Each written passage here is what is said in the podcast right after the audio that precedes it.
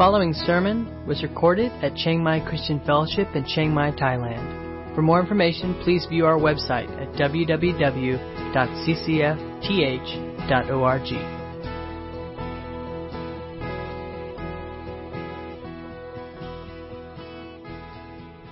because if he did not do his work correctly, the post would have fallen down and the tabernacle would not have stood. Compare that to the work of Bezalel. He worked on the gold part, the gold mercy seat of the ark. We know by name. We may think that his part was more important, more glamorous. It's the same today. Some tasks are not as visible, some tasks are not as glamorous. Tim and myself and Dave and other folks are preaching, but yet there are many folks behind the scenes that do very important work that if they don't do it correctly, this service does not happen well. Building the slides, the practice of the worship team, all of that goes as a unified glorification of God.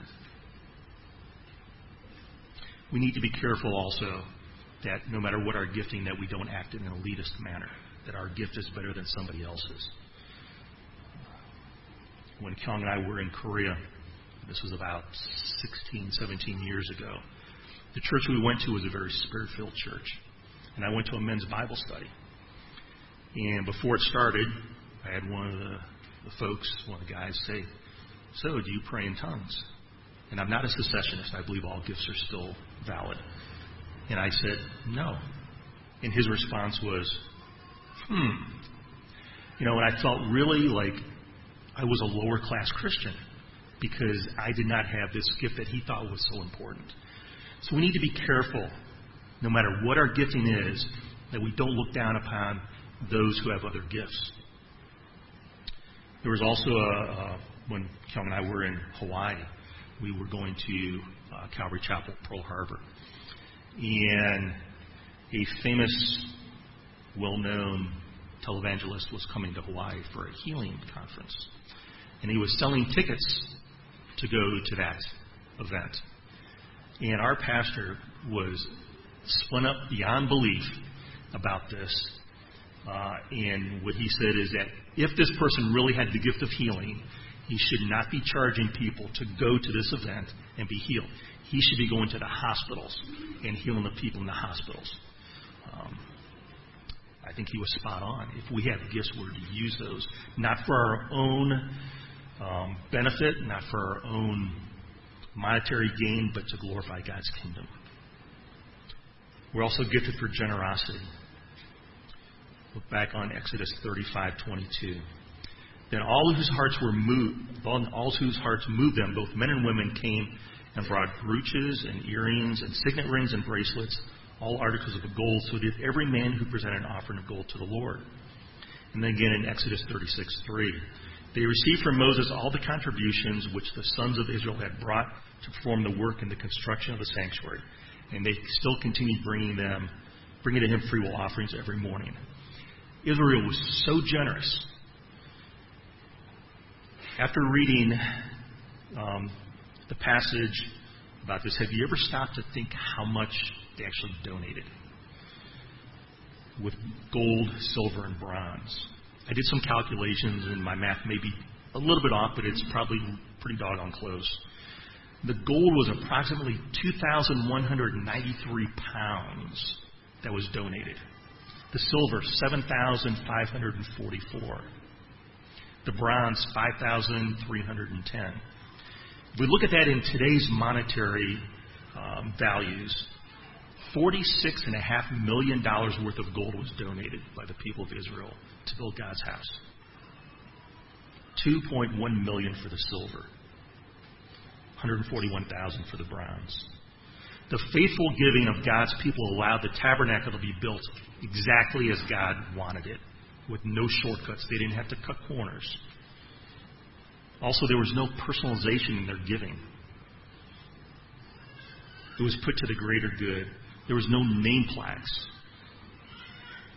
This donated by so and so. This was done by Holiab. No, they all were generous and anonymous in their gifting. Do you ever think about how the more we grasp and hoard, the more we need? Pastor Tim mentioned, I think it was last month, uh, statistics on people who give donation wise.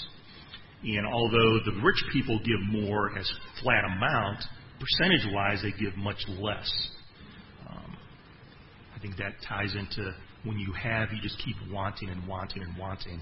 Talk about the American dream. It's more like the American nightmare of just trying to chase bigger and better constantly. And when we don't share and we're greedy with what God has blessed us, um, we're not meeting the needs of those around us. 2 Corinthians 9 7. Each one must do just as he has proposed in his heart, not grudgingly or under compulsion, for God loves a cheerful giver. Israel here was a cheerful giver. They gave freely, so God's house was built, the tabernacle. And in Proverbs 11:24 through 25, there is one who scatters and yet increases all the more, and there is one who withholds what is justly due, and yet it results only in want. The generous man will be prosperous, and he who waters will himself be watered. Story of two churches and two different philosophies on giving. Uh, when we were in Hawaii, a different church when we first got there, they would have a lot of guest speakers, and they would always do a special offering. But the way they did it, it was like compulsion because they would say, oh, "We're going to take an offering for such and such. If you'd like to contribute, please raise your hand." And then after they pass out envelopes, then okay, everybody raise your envelopes. We'll pray over it. And it's like you're looking around thinking, people are looking up. Maybe just get an envelope. And, you know, true confession, I actually thought about asking for an envelope and just having an empty envelope because I felt so bad the way they did things. But that's like compulsion, it's leverage.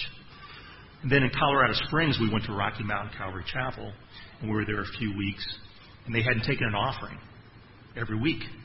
Um, and we believe in tithing. And so I went up to one of the, the elders, and I'm like, when do y'all do the offering here? And he pointed to some containers outside the sanctuary, and he said, That's where people give their offerings. We don't ask for anything. We believe that God will move people's hearts to just give. And this was a large church that grew and did an expansion later on. So, two different philosophies. And the one, they just believed that God was going to provide, and they continue to grow. We should also be generous with our talents.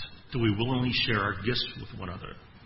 If we possess gifts that are in need, are we willing to help one another? So if anybody needs organization, administration, okay, um, but don't look for mercy.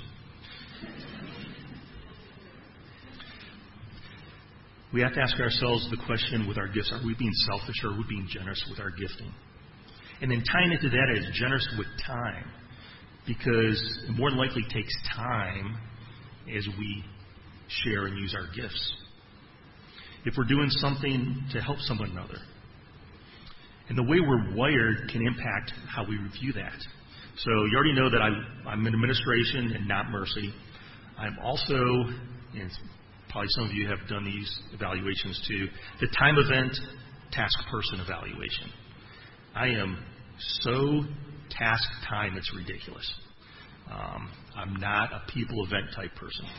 So if something says it's supposed to start at 10 o'clock and it doesn't start at 10 o'clock, I'm like getting antsy. Um, my time in the military, I had a commander. The staff meeting started at 10 o'clock. At 10 o'clock, he shut the door and locked it. And if you weren't in the room, you got to talk to him after the meeting was over. Um, that's just the way I was wired. So if you come to me and I, seem a little bit, it's just I know I'm wired that way and I, and I work on it, but I'm time and task like way off on the end of the bell curve. Um, think of those in Scripture who displayed incredible obedience. Noah. Think about think about Noah's story. So we don't know exactly how long it took Noah to build the ark. There's a reference to 120 years in there. Some theologian scholars believe 55 to 75 years is closer to the mark. But regardless, 55 to 120 years of building something that everybody's looking at you, your neighbors are thinking that you're nuts. Why is he building this big boat? And, and Noah was faithful through this long period of time. And his faithfulness resulted in mankind being spared and continuing. 55 years to 120 years. We get worn out after a couple weeks of trying to do something. Incredible obedience and faithfulness from Noah. Think about Abraham. Genesis 22 2. Take your son, your only son Isaac, whom you love, and go to the land of Moriah, and offer him there as a burnt offering upon one of the mountains of which I shall tell you. Think about that. A burnt offering. Not just a, but a burnt offering. Abraham must have turned sick inside when, when he was commanded this.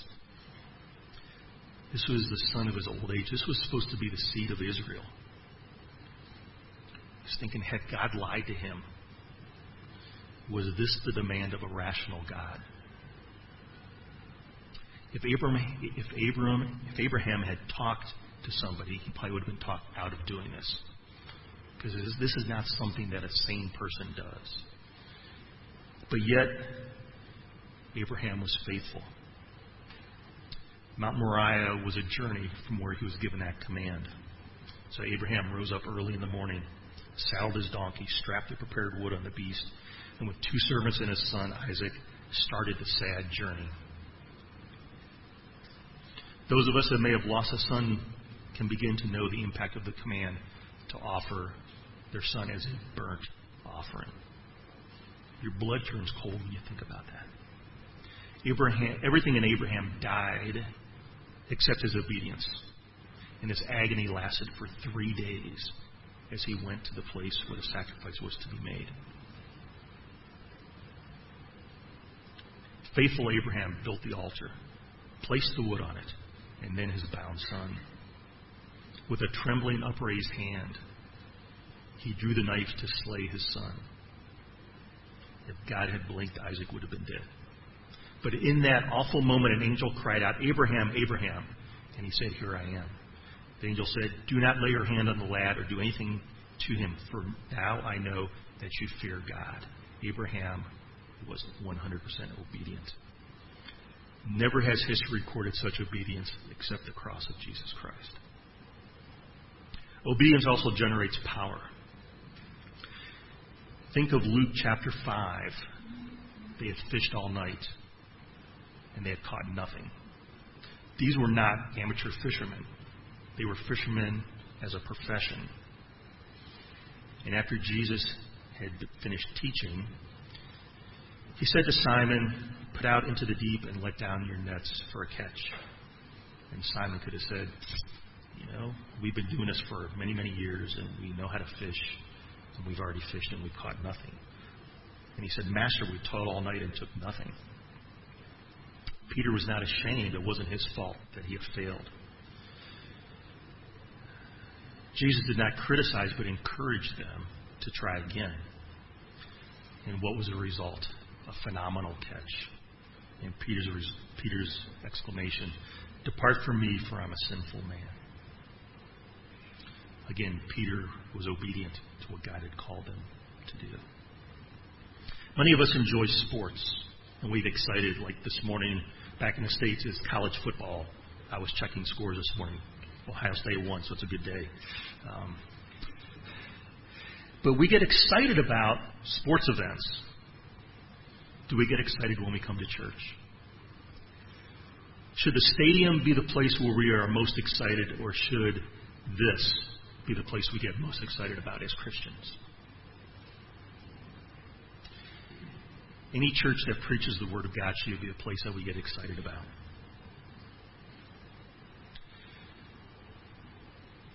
The essence of the Christian life, it's not experience, it's not prayer.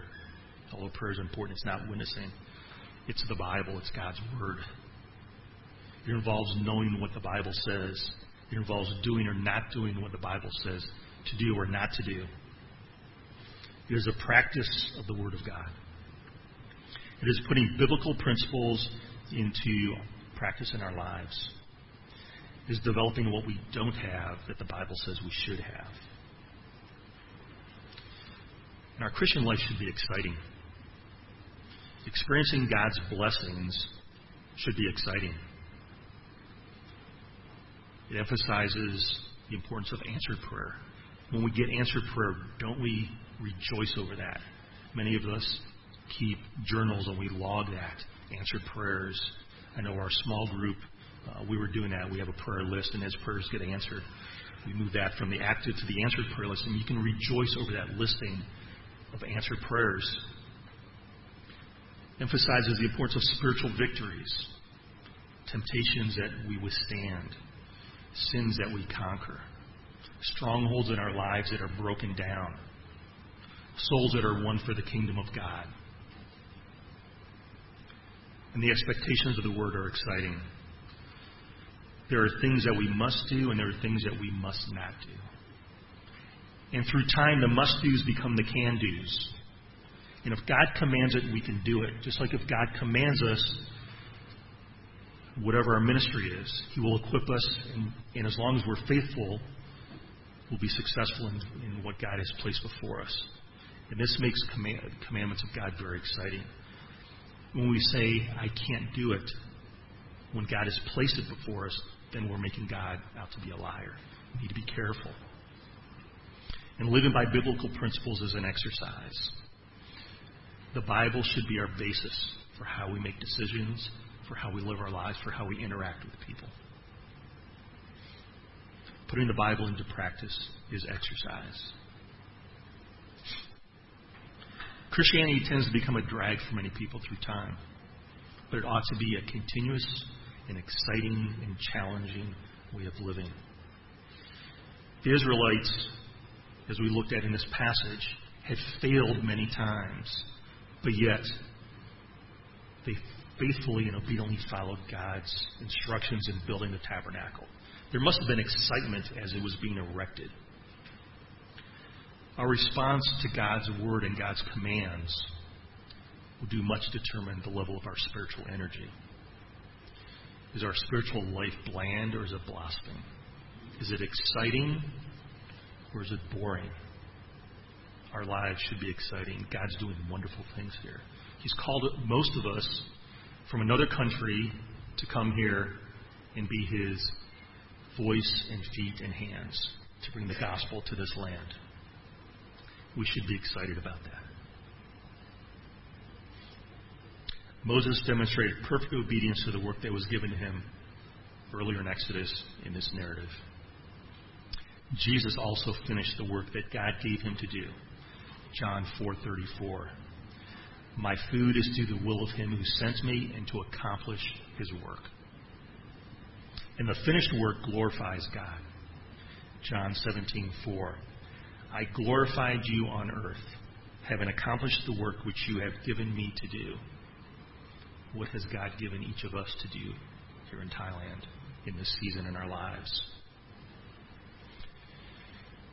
The irresistible cross.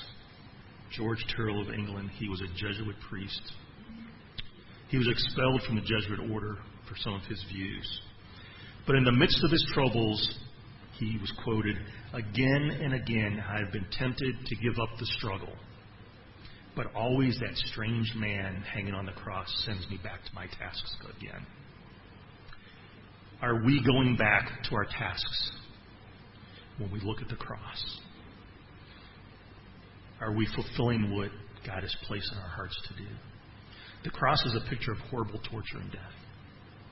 It's also a picture of incredible obedience that resulted in salvation for mankind, resulted in restoring our fellowship with God. If Jesus had not been 100% obedient to the calling God had placed upon him, we wouldn't have the hope that we have today. Will we, as followers of Christ, demonstrate the same level of obedience in following God's calling on our lives?